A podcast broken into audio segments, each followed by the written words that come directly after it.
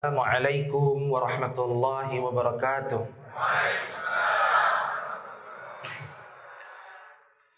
Alhamdulillahi rabbil alamin wa bihi nasta'in ala umuri dunya wad din wa nusalli wa nusallim ala asyrafil anbiya'i wal mursalin sayyidina wa maulana Muhammadin wa ala alihi wa sahbihi ajma'in amma ba'd Bapak Ibu yang saya muliakan, pertama mari pagi ini kita sama-sama bersyukur kepada Allah. Kita syukuri nikmat Allah, nikmat yang paling berharga itu bukan nikmat dunia, bukan nikmat jabatan, bukan nikmat kedudukan, bukan nikmat harta, tapi nikmat yang paling berharga adalah sampai hari ini detik ini kita masih Allah berikan nikmat iman dan is Islam. Itu yang paling penting. Karena awak kalau mati tidak dalam keadaan iman dan Islam, maka matinya mati su'ul khatimah, masuk neraka jahanam kekal abadi selama-lamanya. Saya akan bahas fikih solat uh, sholat sesuai sholatnya Rasulullah pagi yang berbahagia ini saya singkat sesingkat-singkatnya satu jam kurang lebih nanti kita tanya jawab. Saya akan bahas berdasarkan empat madhab. Bapak Ibu yang dimuliakan Allah, sholatlah kalian sebagaimana kalian melihat aku sholat. Kata Rasulullah. Kita bahas tentang sholat, fikih sholat. Kenapa? Nabi mengatakan awalu ma yuhasabu bihil abdu yaumal salah.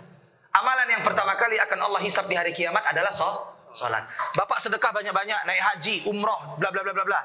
Nanti di akhirat waktu kita dikumpulkan di padang mahsyar, dikumpulkan di hadapan Allah, Pak. Pertama kali amal yang Allah periksa, Allah koreksi adalah salat. Lain-lain belakangan. Salat. Amal yang pertama kali Allah hisap salat. Makanya Nabi mengatakan barang siapa meninggalkan sholat lima waktu dengan sengaja, faqad kafara jiharan. Maka orang yang meninggalkan sholat lima waktu dengan sengaja, dia telah kafir secara terang-terangan. Kafir. Yang nyebut kafir bukan Ustadz Mahir. Rasulullah. Rasulullah hadisnya sahih. Lima waktu itu perlu dijaga. Karena kalau orang udah sholat dengan baik, dia tercegah dari perbuatan keji dan mungkar. Jadi sholat amal pertama yang dihisap Pak. Bukan yang lain-lain. Salat kita bagus, berbuntut nanti. Nah, kalau sholat awak bagus, ada buntutnya. Sholat lima waktunya bagus, rutin lima waktu, walaupun lagi safar, lagi kerja. Kalau terjaga sholat awak, maka melahirkan amal-amal soleh yang lain. Bapak Ibu yang dimuliakan Allah, kita bahas fikih sholat. Santai saja, santai. Salat amalan yang pertama kali Allah hisap. Sekarang kita sepakat udah tahu itu semua. Sekarang kita bahas bagaimana salat sesuai salatnya Rasulullah menurut perspektif empat imam madhab. Kenapa kita harus belajar empat imam madhab? Karena pelajaran fikih pasti terjadi perbedaan pen, pendapat di antara para ulama. Empat madhab ahli sunnah wal jamaah. Empat. Hanafi, Maliki, Syafi'i, Hambali. Ulang lagi. Hanafi, Maliki, Syafi'i dan Hambali. Empat madhab ini madhab yang disepakati oleh ahli sunnati wal jamaah. Tidak boleh keluar dari empat. Nah, kalau bapak beribadah, berfikih, keluar dari empat madhab, sesat. Dipastikan sesat. Kalau masih dalam madhab empat ini, eh, Hanafi, Maliki, Syafi'i, dan Hambali, maka dia termasuk golongan ahlus sunnah wal jamaah. Baik, kita mulai dari uh, tuntunan sholat Nabi yang pertama adalah apa? Apa rukun sholat pertama? Apa? Niat. An-niyah. Kita bahas nih, saya bedah sama Bapak tentang niat biar jangan salah paham. Ibu yang di belakang dengar suara Ustad. Dengar jelas? Dengar.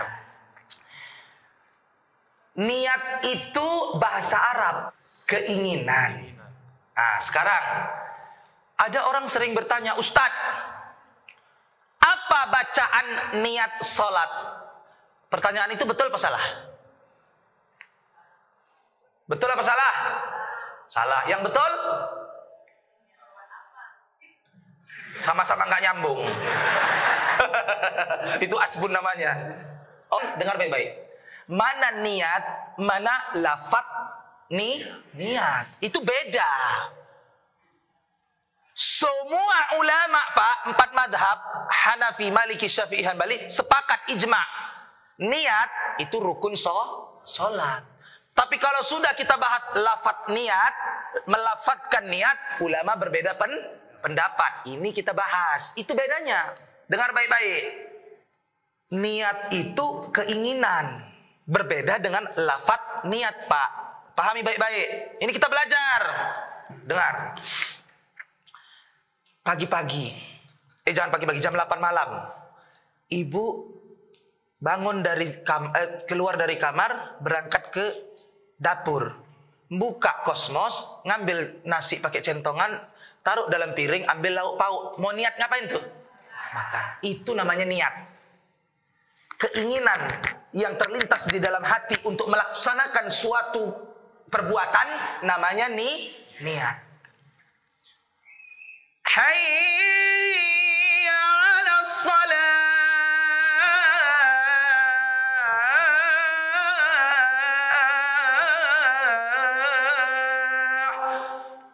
jam setengah lima, eh, jam lima kurang 10 menit subuh-subuh. Lalu bapak bangun dari tidur, berwuduk ke kamar mandi, bersiwak, mencuci mulut gigi dengan siwak atau apa namanya sikat gigi, berwuduk, pakai baju koko gamis, berangkat ke masjid. Niat mau ngapain? Itu namanya niat. Termasuk rukun sholat. Kalau nggak berniat tidak sah. Beda dengan lafzun niyah, melafatkan nih niat. Ini kita bahas. Ustadz, harusnya pertanyaannya Ustadz, apa hukum membaca lafat ni niat? Menurut madhab Hanafi, menurut madhab Maliki, menurut madhab Hambali, perhatikan. Jangan dipotong-potong nih kalau merekam apa merekam ceramah Ustaz jangan dipotong, lengkap biar nggak salah faham.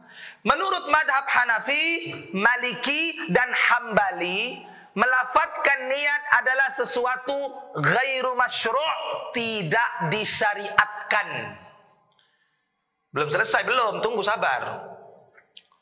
Menurut madhab Hanafi, Maliki, Hambali melafatkan niat tidak disyariatkan. Tidak disyariatkan itu tidak tidak ada anjurannya.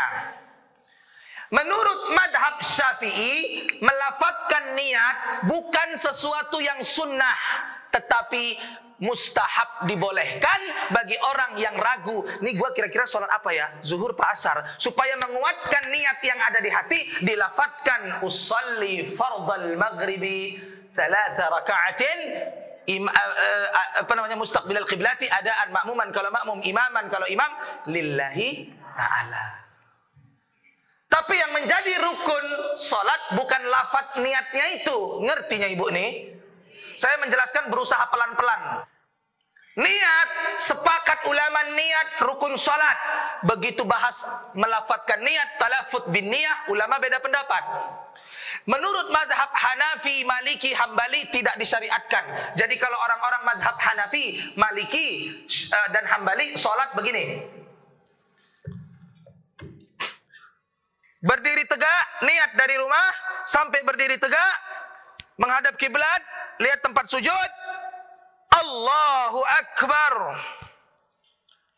Dia tidak melafatkan niat, tapi apa? Dia tidak melafatkan niat, tapi dia sudah berni, berniat. Yang rukun sholat itu niat itu, keinginan di hati.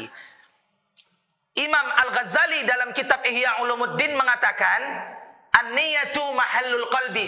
Niat itu gerakan ha, hati. Sengaja aku ngambil dua centong nasi untuk ditaruh dalam piring dalam tujuan makan karena Allah Ta'ala. Mana mungkin? Itu lafat nih niat. Nawaitul wudu'a li raf'il hadati dan seterusnya. Itu niat atau lafat niat? Lafat niat. Jangan salah. Paham? Dalam madhab syafi'i dibolehkan melaf bukan sunnah dibolehkan melafatkan niat untuk menguatkan keinginan ha hati selesai? Selesai paham? Paham sampai di sini? Paham. Lanjutkan tuntunan solat nabi berikutnya. Setelah niat berdiri tegak.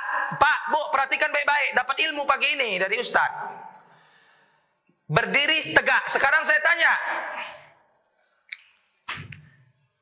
Saya lagi ngapain nih? Ini berdiri nggak nih? Berdiri. Nih? Sah nggak salatnya? Karena tidak rukun sholat berdiri tapi te berdiri saja tidak mas tidak memenuhi ru, rukun. Ini berdiri nggak nih? Ini berdiri mental kali macam bencong selebor di Gajah Mada. Gajah Mada tempat menawak dulu kecil-kecil. Pak, Bu, Ustadz Mahir asli orang sini, udah tahu? Orang sini lahir di Gajah Mada. Setelah niat berdiri tegak. Berdiri tegak. Nih, rukun sholat. Kalau nggak tegak atau mencong-mencong, itu tidak sah. Karena dia berdiri tapi tidak te tegak, Pak. Ah, itu yang kedua, berdiri tegak. Apa yang dibaca Nabi ketika sudah ber, berniat dan berdiri tegak? Takbiratul ihram. Takbiratul ihram itu mengucapkan kalimat Allahu Akbar seraya mengangkat kedua tangan. Namanya takbiratul ihram. Bagaimana cara Rasulullah mengangkat tangannya ketika sholat? Bapak dengar baik-baik sama ibu. Kalau mau sholatnya kayak Nabi Muhammad begini ini saya saya ajarin. Menurut empat madhab kita nggak fanatik sama madhab-madhab, nggak fanatik sama satu madhab aja karena semua madhab adalah ahli sunnah wal jamaah. Perbedaan pendapat di antara madhab fikih kita bahas. Gini, kalau Nabi ada dua cara Rasulullah mengangkat tangan tatkala takbiratul ihram. Dua. Ada berapa? Dua. Versi pertama sejajar dengan bahu. Allahu Akbar. Sejajar dengan versi pertama. Bahu. Nabi begini, ini bukan sholat orang Muhammadiyah, orang Wahabi, bukan. Ini kita bahas sifat sholatnya nah, Nabi berdasarkan Quran, hadis dan empat mad, madhab. Gak ada urusan Muhammadiyah, NU gak ada urusan mereka kan organisasi itu. Nabi versi pertama Nabi di atas di sejajar dengan pundak. Versi kedua sejajar dengan dua daun teli, telinga.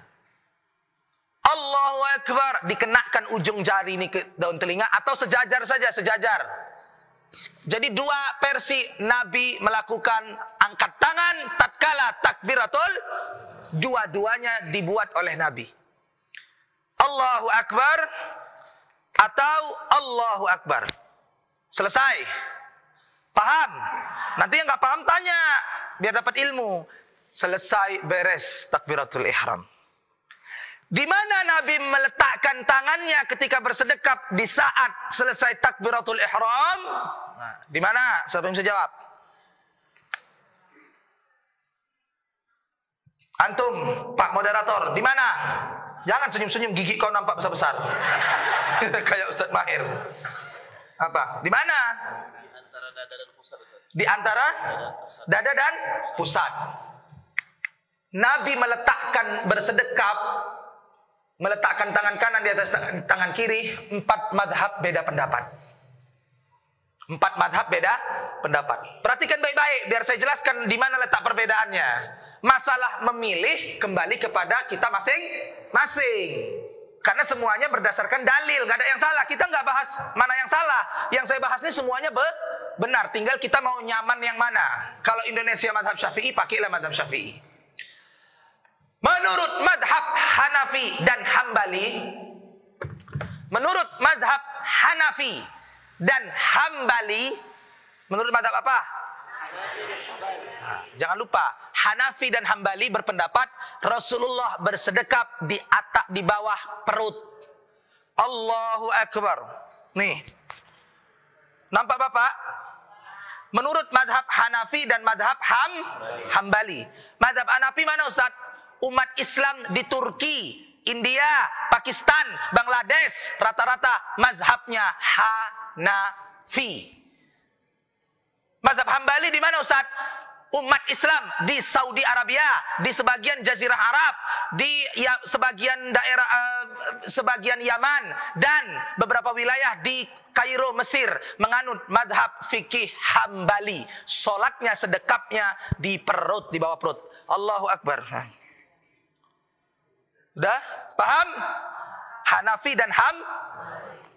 Menurut madhab Maliki, Maliki, madhab Maliki dulu awal kemunculannya dianut, dipeluk oleh umat Islam di Madinah. Sekarang berubah bergeser karena Madinah, Mekah dikuasai kerajaan Saudi Arabia yang fanat yang menganut Hambali, madhab Maliki bergeser dianut sekarang oleh orang-orang Sudan. Madhab Maliki tidak bersedekap seperti Syiah, aliran Syiah. Allahu Akbar. Jadi kalau ibu nengok nanti ke Masjidil Haram dan Masjid Nabawi ada rezeki berangkat haji umroh, nengok orang sholatnya beda sama kita, tidak perlu bi bingung karena sudah punya ilmu, ilmunya. Oh berarti dia menganut madhab yang lain. Gak apa-apa, dia punya dalil, dia betul juga. Kebetulan kita Indonesia syah, Syafi'i. Maliki Allahu Akbar. Alhamdulillah. Nah begini dia. Enggak, ya udah begini kayak tidak aja. Enggak bersedekap. Syiah begitu juga, Maliki begitu. Menurut mazhabnya Syekh Al-Albani, Syekh Albani adalah ulama ahli hadis dari Albania, Yordan. Yang yang pendapat-pendapat beliau banyak diikuti kawan-kawan Salafi Wahabi. Salatnya all sedekapnya di dada. Allahu Akbar. Pernah lihat orang begini? Ah ini ini Salafi nih mengikut mazhabnya Syekh Albani. Kita tidak kita sekarang kita bukan membahas ini salah ini benar nggak, semuanya be benar. Allahu Akbar. Ini Syekh Albani. Karena ada hadis menurut Syekh Albani, Nabi meletakkan tangan kanannya di atas ki tangan kirinya di atas da dada. Kalau Hanafi Hambali di perut. Imam-imam Masjidil Haram itu di perut karena Hambali dia. Syekh Sudes itu gini dia. Kalau Syekh Albani, sini. Yang terakhir, menurut madhab syafi'i, daripada repot-repot kalian beda pendapat, yang satu di atas dada, yang satu di bawah perut, maka antara dada dan pe perut, tengah te tengah. Allahu Akbar. Inilah madhab syafi'i. Semuanya be benar. Pahamnya kok Pak Kiai? Ah, gigi lagi nampak.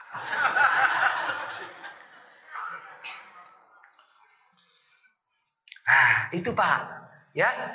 Setelah kita bersedekap, apa yang dibaca Nabi Muhammad disunnahkan membaca doa iftitah. Sebagian ulama menyebutnya iftitah, sebagian lagi menyebutnya istiftah. Dua-dua betul. Istiftah atau iftitah artinya pembukaan. Apa yang dibaca Nabi doanya iftitah Ustaz? Nabi baca doa iftitah tuh banyak. Banyak. Apa yang dibaca Nabi? Yang Nabi sering baca doa iftitah menurut hadis sahih riwayat Imam Al-Bukhari dalam kitab Sahih Bukhari, Allahumma ba'id baini wa baina khatayaya kama ba'adta bainal masyriq wal maghrib dan seterusnya. Itu doa iftitah yang paling sering Nabi baca. Tapi kadang-kadang Nabi membaca doa iftitah yang lain karena doa doa iftitah Nabi banyak. Kadang-kadang Nabi membaca Allahu akbar kabira walhamdulillahi katsira wa subhanallahi bukratan wa asi inni wajjahtu wajhiya lilladzi fatara as-samawati wal ardi dan seterusnya. Kadang disingkat aja Allahu akbar kabira walhamdulillahi katsira subhanallahi bukratan wa asila baru baca Fatihah. Nabi baca iftitah, setelah baca iftitah, Nabi membaca surat apa? Surat? Surat? Al-Fatihah. Kalau tak baca surat Al-Fatihah, tak sah salat. La salata liman lam yaqra bi Fatihatil Kitab. Tidak sah salat orang yang tidak membaca surah Al-Fatihah. Nabi baca Al-Fatihah. Salat berjamaah baca Al-Fatihah. Salat sendirian baca Al-Fatihah, rukun salat. Kalau kita sholat berjamaah, macam mana surat Al-Fatihah yang dibaca Rasulullah Ustaz? Perhatikan, saya saya jelaskan beda pendapatnya. Letakkan HP, jangan main-main HP Ustaz kajian. Karena ilmu ini mahal. Ilmu itu tidak tidak tidak bisa ditolak ukur dengan sarjana, betul? Profesor, doktor itu bukan tolak ukur keilmuan dan intelektualitas seseorang, betul? Uh, apa tadi? Tentang Al-Fatihah, oh ya lupa. Fatihah, iya kadang-kadang itulah. Karena ibu-ibu ini walaupun keriput-keriput cantik-cantik, jadi saya grogi. Walaupun keri keriput. Nek coyo. Ini orang binjainya itu, nek coyo. Bapak Ibu yang saya muliakan. Al-Fatihah. Bagaimana Nabi baca Al-Fatihah? Ya baca Al-Fatihah. Tapi Kak, tapi ulama beda pendapat. Madhab Maliki dan Hambali berpendapat, Madhab Maliki dan Hambali berpendapat, bacaan Bismillahirrahmanirrahim. Hambali dan Maliki berpendapat bacaan Bismillahirrahmanirrahim itu bukan termasuk bagian dari surat Al-Fa. Menurut madhab apa? Hambali dan Maliki. Maka kalau bapak ibu sholatnya ke Madinah, ke Mekah atau ke Timur Tengah, mereka kalau madhab Hambali dan Maliki tidak terdengar mereka baca Bismillahirrahmanirrahim atau Bismillahirrahmanirrahimnya dibaca tapi dipelankan dalam istilah fikih disirkan. Allahu Akbar. Bismillahirrahmanirrahim. Alhamdulillahi Rabbil Alamin. Ar-Rahmanir Rahim. Dia baca surat, dia baca lafaz bismillah tapi dipelan pelankan. Bukan gak baca. Saya sholat kemarin sholat di Masjid Muhammadiyah nggak baca Bismillahirrahmanirrahim dalam Al-Fatihah. Kau bodoh nggak belajar agama. Dia baca Bismillah tapi dibaca pe pelan karena menurut madhab Hambali dan uh, Maliki Bismillahirrahmanirrahim itu bukan bagian dari surat Al surat Al-Fatihah tapi karena kita memulai sesuatu maka baca bis Bismillah. Tapi menurut madhab uh, uh, Hanafi dan Syafi'i Bismillahirrahmanirrahim termasuk bagian dari surat Al-Fatihah. Maka wajib dia dibaca secara jahar. Jelas. Allahu Akbar. Bismillahirrahmanirrahim. Alhamdulillahi Dibaca jelas. Ustadz Maher madhabnya apa? Madhab saya hambali. Tapi kalau sholat di masjid orang madhab syafi'i, kita sebagai tamu wajib menghormati dan menghargai madhab orang masjid tersebut. Ikutilah bagaimana madhab orang kampung itu menganut. Setuju? Jangan kita orang nggak berkunut, sholat di masjid baca kunut, kita pun tidak berkunut, nggak boleh. Karena dalam madhab hambali pun, kalau kita sholat jadi makmum, imamnya baca kunut, wajib kita angkat tangan baca ku. Allahumma hdina man hadait. Amin. Sunnah. Mana dalilnya? Nabi mengatakan innama ju'ilal imamu liyutamma bih. Dijadikan imam itu untuk diikuti. Tapi kalau kita orang mazhab syafi'i, sholatnya kebetulan di masjid Hambali atau masjid Muhammadiyah yang tidak baca kunut, Allah sami Allah liman hamidah, Rabbana walakal hamd. Sujud langsung, Allahu Akbar. Jangan pula kau mentang-mentang mazhab syafi'i baca kunut sendiri di belakang. Batal sholatmu. Hah? Allahumma adini fiman hadait wa'afini wa'afini. Batal so, sholat, nggak boleh. Ikuti dia. Sah sholatnya, sah. Karena kunut subuh menurut madhab syafi'i bukan rukun so, sholat. Dia sun, sunat. Sah sholat anda kalau anda nggak baca kunut, tapi lebih dapat pahala kalau baca kok kunut. Paham sampai di sini? Paham? Itu baca Al-Fatihah. Muncul pertanyaan, Ustadz Mahir At-Tuwailibi, apa yang kami lakukan makmum kalau imamnya baca Al-Fatihah, setelah baca Al-Fatihah, udah aja kami diam menyimak imam, atau kami baca surah Al-Fatihah lagi. Ngerti maksudnya? Ngerti kan? Bismillahirrahmanirrahim. Alhamdulillahi rabbil alamin. Dan seterusnya. Ghairil maghdubi alaihim waladdallin.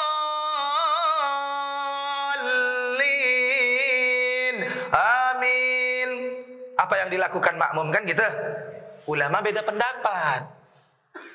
Menurut madhab syafi'i, Menurut madhab syafi'i dan madhab hambali wajib, wajib bagi makmum untuk membaca surat Al-Fatihah setelah imam membaca walad dolin. Ghairil maghdubi alaihim walad dolin. Amin. Baca dengan cepat. Walad dolin. Amin. Bismillahirrahmanirrahim. Alhamdulillahirabbil alamin. Arrahmanirrahim. Imam lagi ancang-ancang baca surat pendek. Ngerti? Nah, kita baca Al-Fat, tapi cepat. Jangan baca Al-Fatihah setelah imam baca Al-Walad Dolin. Kau baca Musari Rasid, lama lah. Bismillahirrahmanirrahim. Kementelan. Tidak. Tidak seperti itu. Baca dengan ce cepat. Tapi menurut madhab lain, menurut pendapat Syekh Al-Albani, bacaan yang dibaca oleh imam sudah termasuk bagian bacaan mak makmum. Dalilnya Syekh Albani pun kuat juga. Mana dalilnya? Idza quri'a 'alaikumul Qur'anu fastami'u lahu wa ansitu la'allakum turhamun. Kalau dibacakan Al-Qur'an, dengarkan baik-baik dan perhatikan dengan tenang agar kamu mendapat rahmat. Jadi imam baca Al-Fatihah sama surat, makmumnya dia menyimak. Bacaan imam sudah termasuk bacaan mak karena imam ikut mak menurut pendapat Syekh Albani. Kalau menurut pendapat Syafi'i dan Hambali wajib tetap membaca. Ulama beda pendapat, dua-duanya benar. Pilih mana yang nyaman bagi kita. Paham? Nah, Al-Fatihah. Udah Al-Fatihah? Surat pen pendek. Apa saja bebas. Qul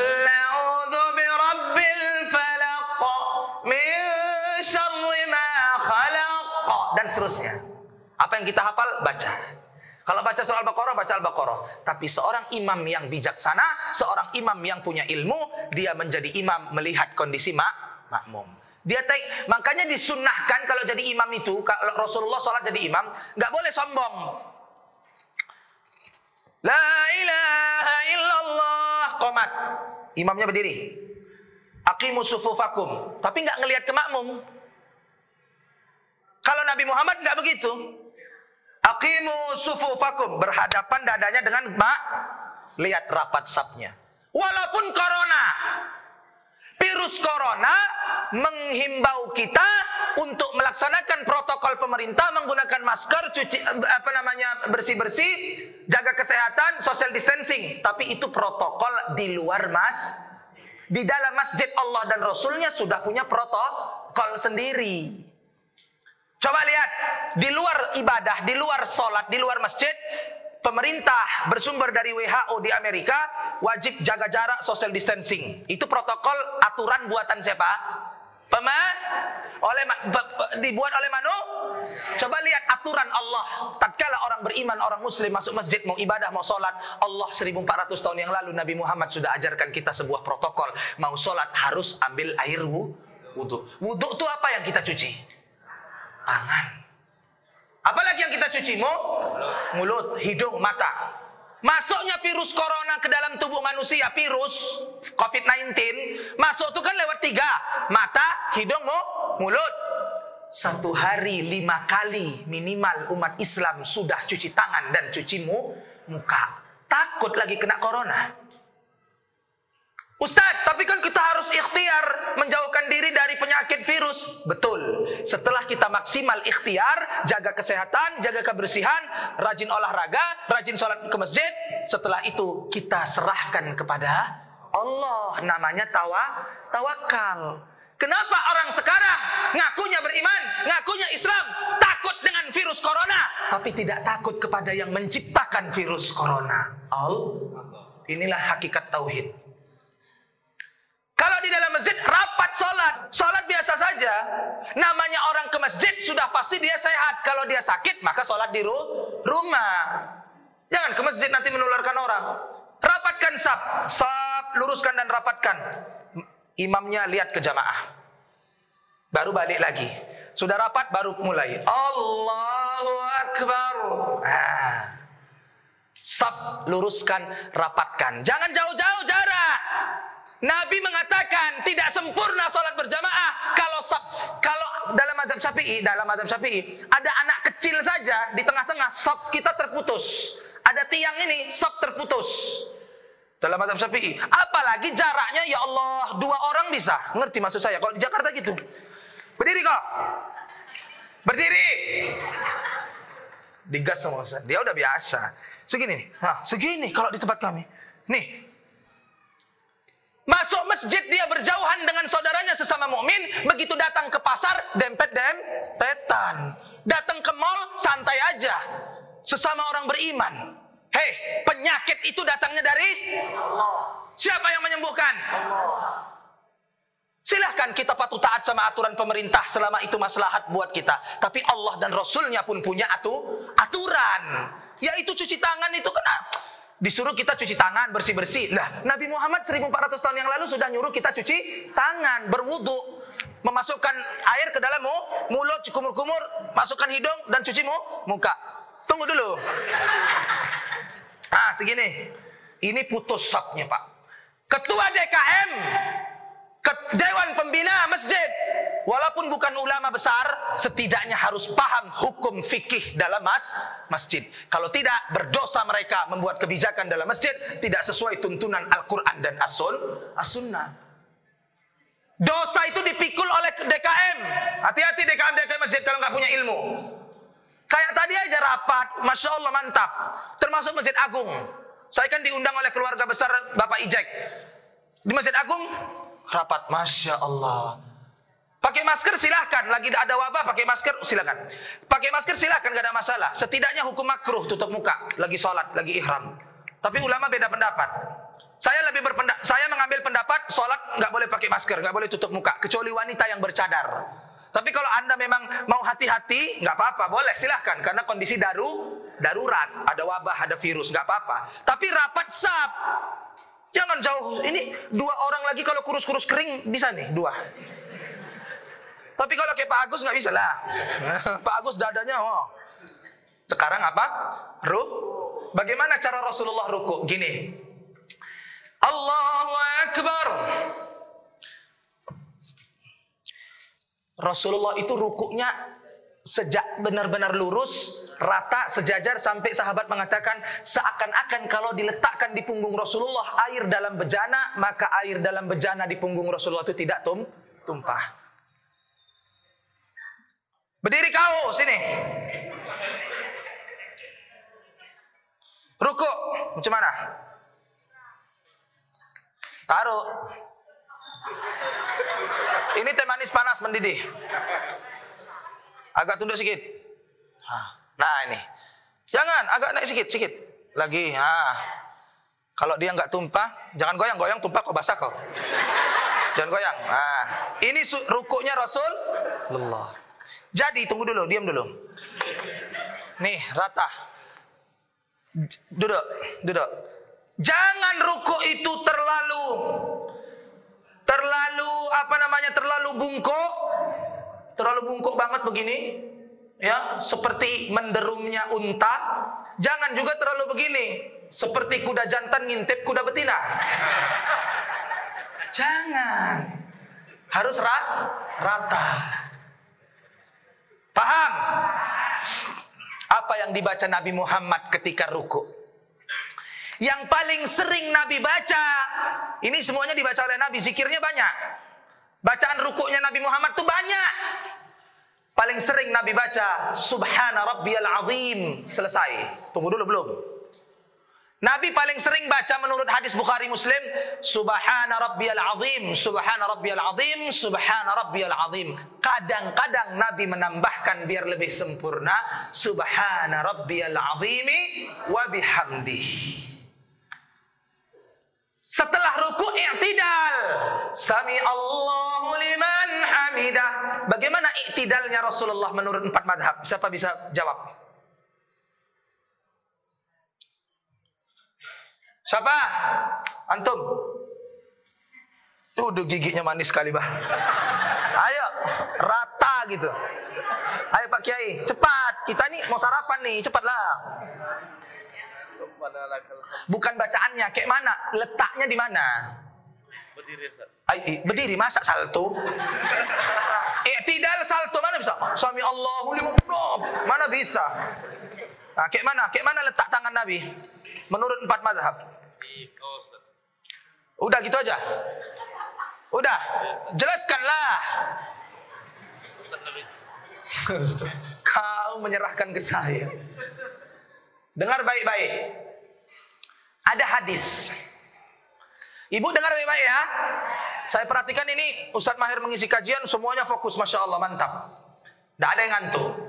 Dengar baik-baik. Ada hadis. Hadisnya umum.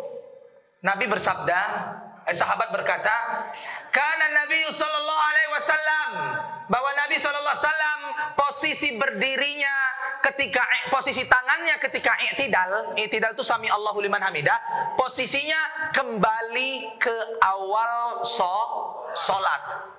Dari hadis ini, dengar baik-baik. Dengar. Ada hadis Nabi Muhammad ketika i'tidal. Pertanyaan saya, Antum memahami hadis itu, maaf tangan kiri tunjuknya karena tangan kanan pegang mikrofon. Nabi kembali ke awal solat. Bagaimana posisi kembali ke awal solat menurut antum Ustadz Maulana Ripai? Bagaimana? Berdiri. Udah nggak usah ompaan kali ngadap sana. Ah, nampakkan kamera biar nampak muka kau yang tak seberapa itu. Kembali ke awal sholat. Ah. Mengatakan tangan seperti ini. Kemudian ada yang mengatakan tangan seperti ini. Bagaimana penjelasannya? Saya lupa. Tapi mazhab Syafi'i saat yang jelas seperti ini kembali ke awal sholat. Seperti kita melihat dari awal. Oke, duduk. Coba perhatikan, hadisnya itu itu juga kembali ke awal solat. Imam Syafi'i memahami namanya kembali ke awal solat. Namanya awal solat, ya begini. Ini awal solat kan? Kan tadi kita niat, melafatkan niat. Usalli. Akan awal solat nih.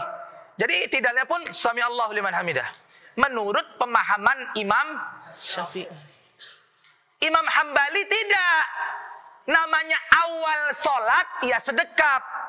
Allahu Akbar. Ini awal solat menurut mazhab Hambali. Karena kalau begini, belum masuk waktu solat. Kenapa? Karena belum takbiratul ihram. Ulama beda?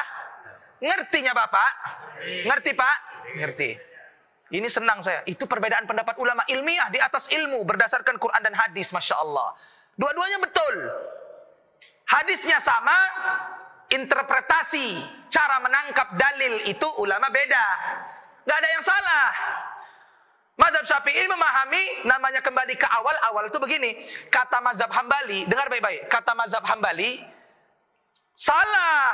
Bukan begini, tapi sedekap. Tidak sedekap, karena awal sholat begini. Kalau eh, begini, nih dengi, lihat tangan saya. Kalau begini, belum sholat. Kata mazhab Ham. Kata mazhab Syafi'i dibantah lagi. Itu udah sholat. Kan udah niat. Memasang niat masuk dalam rukun sholat. Kan udah niat dan berdiri te tegak. Masuk awal sholat. Hambali tidak beda pendapat. Jadi kalau ibu nengok beda pendapat ada orang iktidalnya. Tegaklah. Payah kali. Sami Allahu liman hamidah. Betul apa salah? Betul apa salah? Betul. Karena ada dalil, dalilnya. Yang penting dia berdiri te tegak. Yang nggak betul itu begini. Sami Allahu liman hamidah. ini setan nih sholat buat-buat ini. Nah, paham? Mantap kan? Nah, jadi kita kita harus cerdas, harus pintar. Jangan nengok orang beda sedikit, wah ini aliran salah. Aliran apa ini? Gak boleh. Harus punya il ilmunya. Nah, itu tidak. Apa yang dibaca Nabi Muhammad? Dengar. Yang dibaca Nabi Muhammad, yang dibaca Nabi Muhammad menurut madhab Syafi'i, kalau dia jadi imam panjang. Rabbana walakal hamdu mil'us samawati wa mil'ul ardi wa mil'u ma min syai'in. Kalau dia jadi imam atau sholat sendiri, ustadz sholat sendiri, sholat sunat atau sholat sendiri. Sami Allah liman hamidah. Rabbana walakal hamdu mil'us samawati wa mil'ul ardi wa mil'u ma si'ta min syai'in ba'du. Kalau kita sholat berjamaah, kita jadi makmum menurut madhab syafi'i, baca Rabb, imam sami Allahu liman hamidah. Makmumnya baca Rabbana walakal hamd. Cukup titik. Ketika imam sami Allahu liman hamidah, apakah makmum baca sami Allahu liman hamidah lagi? Tidak. Coba baca, baca sami Allah. Sami Allahu liman hamidah. Saya makmum. Rabbana lakal hamd. Pakai wa boleh atau Rabbana lakal hamd. Enggak perlu saya ngulang lagi sami Allah coba. Sami Allahu liman hamidah. Enggak perlu, tapi langsung menyambut sami Allahnya imam dengan Rabbana lakal hamdu. Mantap tidak? Sekarang sujud. Allahu Akbar. Menurut madhab syafi'i, tujuh anggota sujud wajib mengenai ta tanah. Apa tujuh anggota sujud? Kening, kedua ta- tapak tangan, hidung, kemudian kedua tapak ka- kaki dan kedua tap lutut. Kena ke tanah. Kena ke tempat sujud. Tugas eh jangan nampak kali lah, agak botak-botak. Tugas peci ini bukan gini pakai peci itu bukan gini, Pak. Peci ini tuh bukan begini. Justru peci ini menampakkan ji kening jidat supaya menghalangi rambut. Gini pakai peci sunnahnya para sahabat Nabi. Bukan begini. Orang sunnahnya begini. Ha, jidat ini dinampakkan. Ngerti, Bu? Nah, gini. Ha, ini sunnahnya pakai peci. Orang nggak paham. Mana yang pakai peci kayak saya? Mana lagi? Ah, ini udah betul. Ini bapak ini betul. Bapak ini, ah, ini bapak ini kayak apa? Kayak camat. Ah, kayak kadi nikah. Jangan. Nah, gini ya. Nah, jidat dinampakkan. Sujud. Apa yang dibaca Nabi Muhammad? Nabi sering membaca Subhana Rabbiyal A'la. Kadang-kadang menambahkan Subhana Rabbiyal A'la wa bihamdi. Kadang-kadang Nabi doa sujudnya Subuhun Quddusun Rabbuna wa Rabbul Malaikati war. Kadang-kadang Subhanakallahumma Rabbana la ilaha illa anta. Banyak zikirnya Nabi saat sujud. Paham? Oke, sekarang khilafiyah lagi, beda pendapat lagi ulama. Ketika kita sujud, mana didahulukan? Kedua tangan atau kedua lutut? Ayo. Coba, tunggu dulu biar ibu-ibu bapak-bapak dulu kita ajak berpikir. Menurut bapak, mana lebih dulu? Mau sujud turun. Tangan dulu apa lutut dulu? Keduanya boleh, lutut boleh, tangan boleh. Kayak mana? Kok bisa begitu? Kasih mikrofon. Jelaskan, harus tanggung jawab dengan pernyataan. Kenapa senyum? Kepala nggak boleh. Kalau kepala dulu nggak boleh, iyalah. Macam mana sujud? Tersungkurlah. Ya, bagaimana penjelasannya? Ayo. Ada hadis gini. Nabi ha- hadi- hadisnya begini, dua kalimat. Di sinilah terjadi perbedaan pendapat kalau ditulis dalam bentuk buku bisa ada empat jilid kitab. Ini bisa dibahas dijadikan tesis S2 ini. Membahas khilafiyah beda pendapat ulama, mana lebih dulu kaki, eh, tangan dulu apa lutut dulu. Ini panjang pembahasannya. Hadisnya begini. Dengar baik-baik. Nabi Rasulullah sallallahu alaihi wasallam eh, Nabi sallallahu alaihi wasallam melarang melarang Oh gini, Nabi berkata, ini hadisnya, dua kalimat. Dari dua kalimat ini kalian bingung nanti. Nabi berkata, janganlah engkau sujud seperti sujudnya unta. Ada kalimat perintah apa larangan? Lah, perhatikan baik-baik. Janganlah kalian sujud turun dari sujud seperti menderumnya turunnya unta. Larangan apa perintah? Larangan. Maka, nah ini baru perintah. Maka dahulukanlah kedua lutut sebelum kedua eh kedua tangan sebelum kedua lutut. Coba perhatikan saya ulang. Pertama Rasulullah ngelarang, janganlah kalian sujud seperti sujudnya unta. Jangan meniru unta kalau sujud. Tapi dahulukan kedua tangan sebelum kedua lutut. Coba pahami, macam lah unta itu kalau sujud? Jadi macam mana yang betul? Tangan dulu apa lutut dulu? Sekarang yang kita bahas, unta itu mana tangannya, mana lututnya? Hah? Ah, rasain.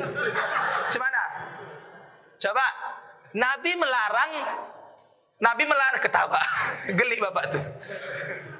Nabi melarang janganlah sujud seperti, jangan menyerupai unta. Nabi yang larang.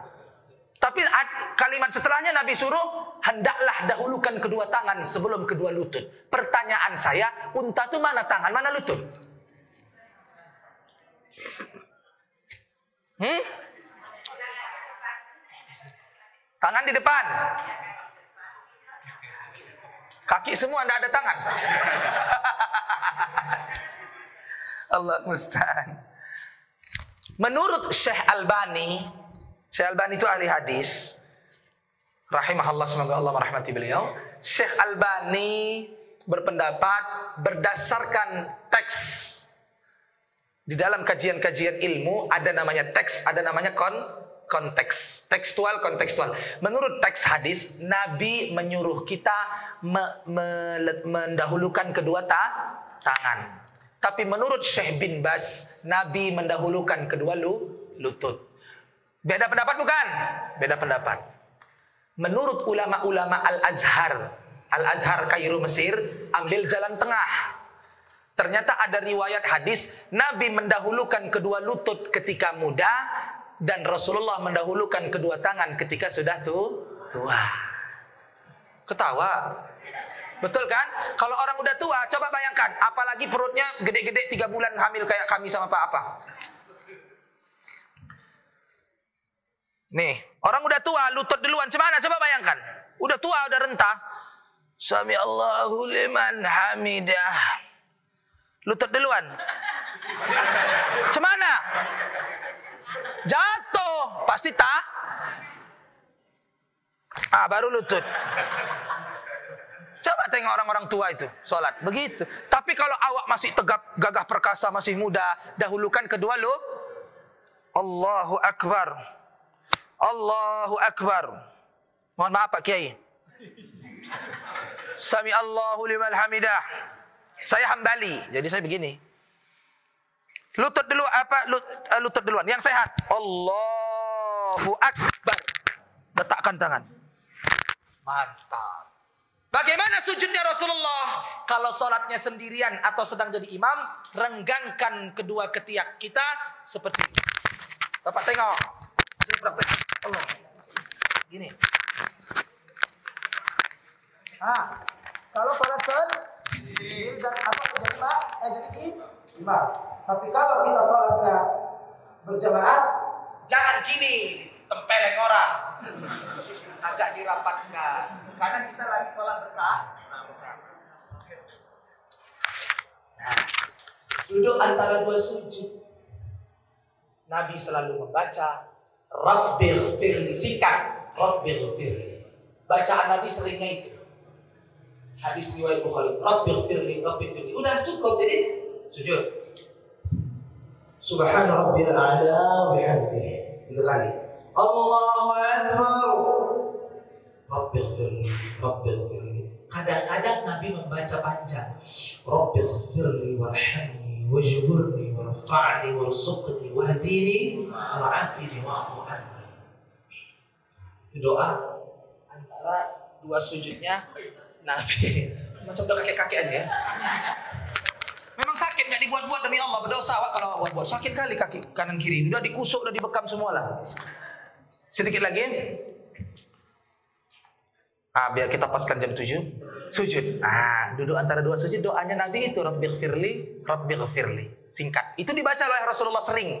Tapi Nabi kadang-kadang bacaannya ditambah panjang. Rabbighfirli warhamni wajburni warfa'ni warzuqni wahdini wa'afini wa'fu anni tahiyat awal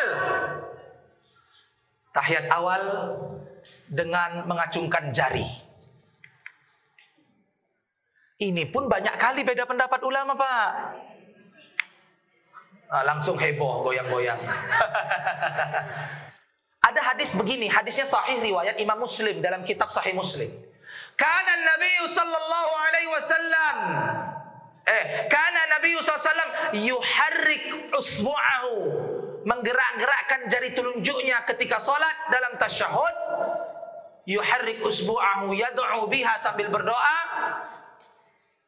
kana yuharrik usbu'ahu yad'u biha ashaddu 'ala syaitani min al-hadid yakni sababah Nabi menggerak-gerakkan jari telunjuknya ketika salat dalam tahiyat tasyahud karena Gerakan jari itu lebih keras bagi syaitan daripada be besi. Dengar, hadisnya, teksnya Nabi menggerak-gerakkan jari, menggerak-gerakkan jari. Di dari hadis itu ulama beda pendapat. Menurut madhab Hanafi dan Maliki, Nabi menggerakkan jari ketika ada lafat-lafat Allah. At-tahiyatu lillah wassalawatu wa Lihat jari saya. Ini kan gini, ini kita ini paha nih, ini ujung lutut. Mubarakatus salawatut tayyibatu lillah. Assalamu alayka ayyuhan nabi wa rahmatullahi wa barakatuh. Ada Allah, Allah, ada lafaz Allah gerak. Menurut madhab ha, Hanafi dan Maliki. Menurut madhab Syafi'i tidak dimulai dari tahiyat tapi ketika bersyahadat. Syahadat. Salawatut tayyibatu lillah. Assalamu alayka ayyuhan nabi wa rahmatullahi wa barakatuh. Assalamu alayna wa ala ibadillah salihin. Ashhadu an la. Ini bergerak enggak? Bergerak. Tapi menurut mazhab Syafi'i bergeraknya hanya ketika bersyahadat.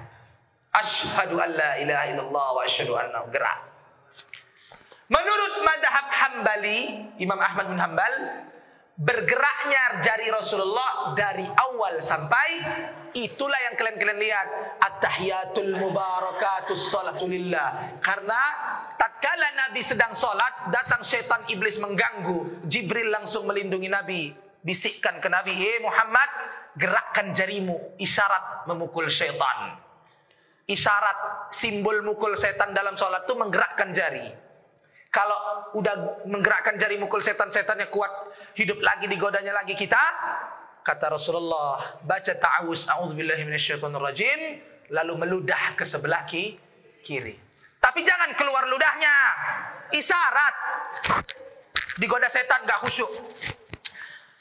Ya ayyuhalladzina amanu idza nudiya lis-shalah lupa digoda setan karena gak khusyuk.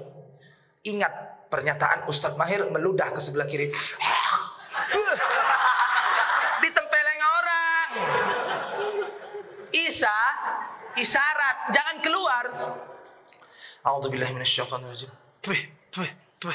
Udah, jangan di depan mata orang. Ditumbuk lah, wah. Bukan keluar ludahnya Isa, isyarat aja ludah ke kiri. Itu isyarat meludahi. Biar jangan ke kanan, meludah ke sebelah kanan atau ke depan haram hukumnya walaupun di luar sholat. Misalnya kita lagi di mobil, jangan meludah sebelah kanan, haram. Isyarat meludahi Allah. Ke depan kiblat, ke kanan simbol kebenaran.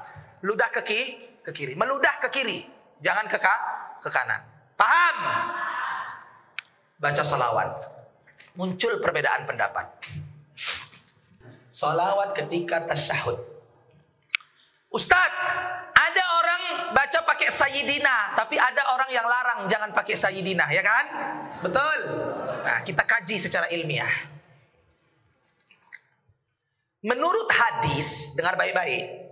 Kalau kita mau mengikuti hadis, Ibnu Mas'ud radhiyallahu anhu, sahabat Nabi, bertanya kepada Rasulullah, di mana hadis ini Ustaz? Dalam kitab Sah Bulughul Maram, hadis nomor bab solawat aja pokoknya buka. Bulughul Maram dikarang oleh Al-Imam Ibnu Hajar Al-Asqalani Asy-Syafi'i rahimahullah. Kitab Bulughul Maram.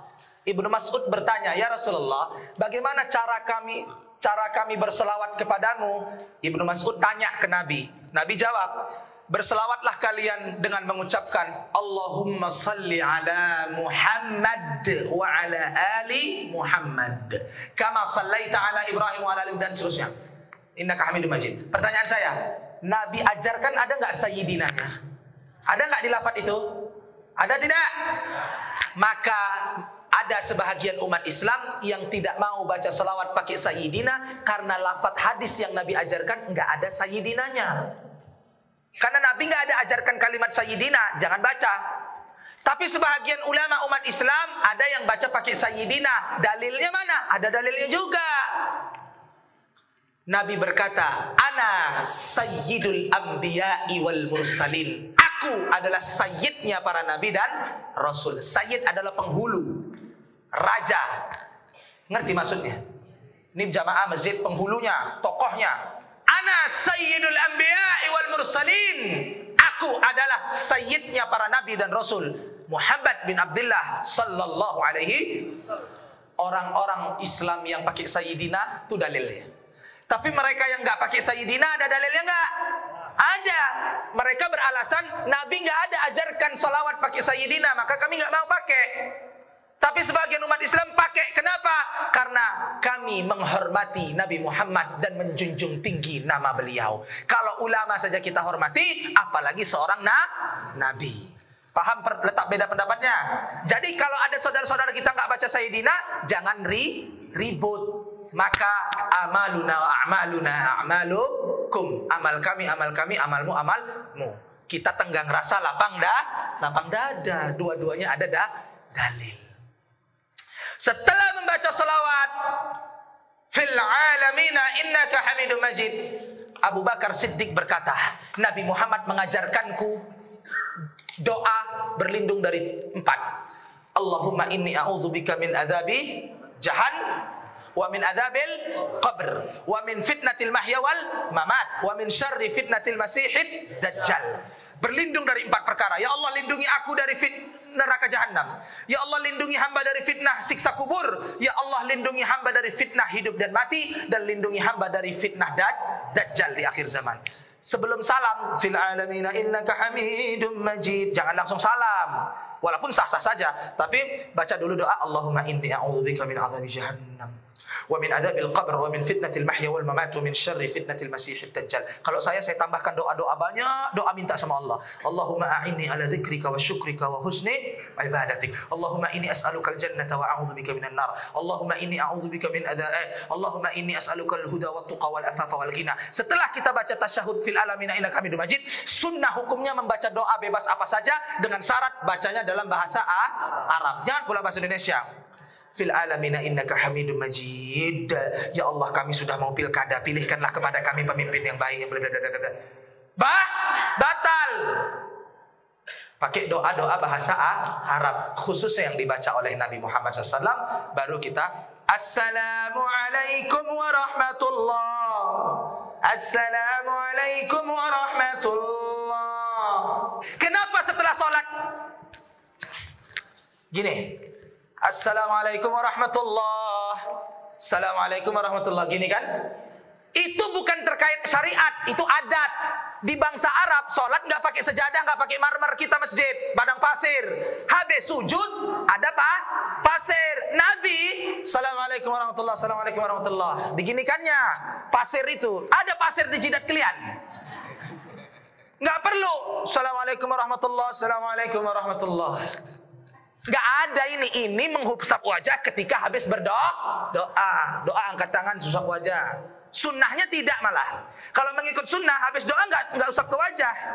Kalau ikut sun, sunnah. Nggak, nggak kunut, kunut subuh. Mana ada kunut subuh? Wassallallahu ala nabiyina Muhammad wa ala alihi wa sahbihi. Allahu Akbar. Nggak ada. Coba tengok. Betul? Habis berdoa kunut ya udah langsung su sujud. Semua doa begitu. Wassallallahu ala nabiyina Muhammadin wa ala alihi washabihi ajma'in. Subhana rabbika rabbil izzati. Sudah.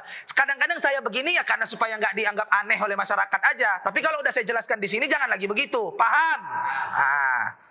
Nanti kadang-kadang masyarakat ini kan awam nggak ngerti ilmu. Ustadz kok beda? Beda sedikit salah. Kau yang nggak belajar. Betul? Nah.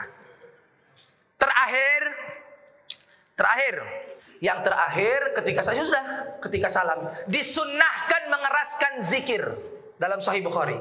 Assalamualaikum warahmatullah untuk imam-imam rawatib ya. Assalamualaikum warahmatullah istighfar tiga kali. Astaghfir keraskan dikeraskan pakai mikrofon. Sunnah bukan bid'ah. Sunnah. Astagfirullah, astagfirullah, astagfirullah, Allahumma antas salam wa minkas salam. Untuk mengajar, mengajarkan.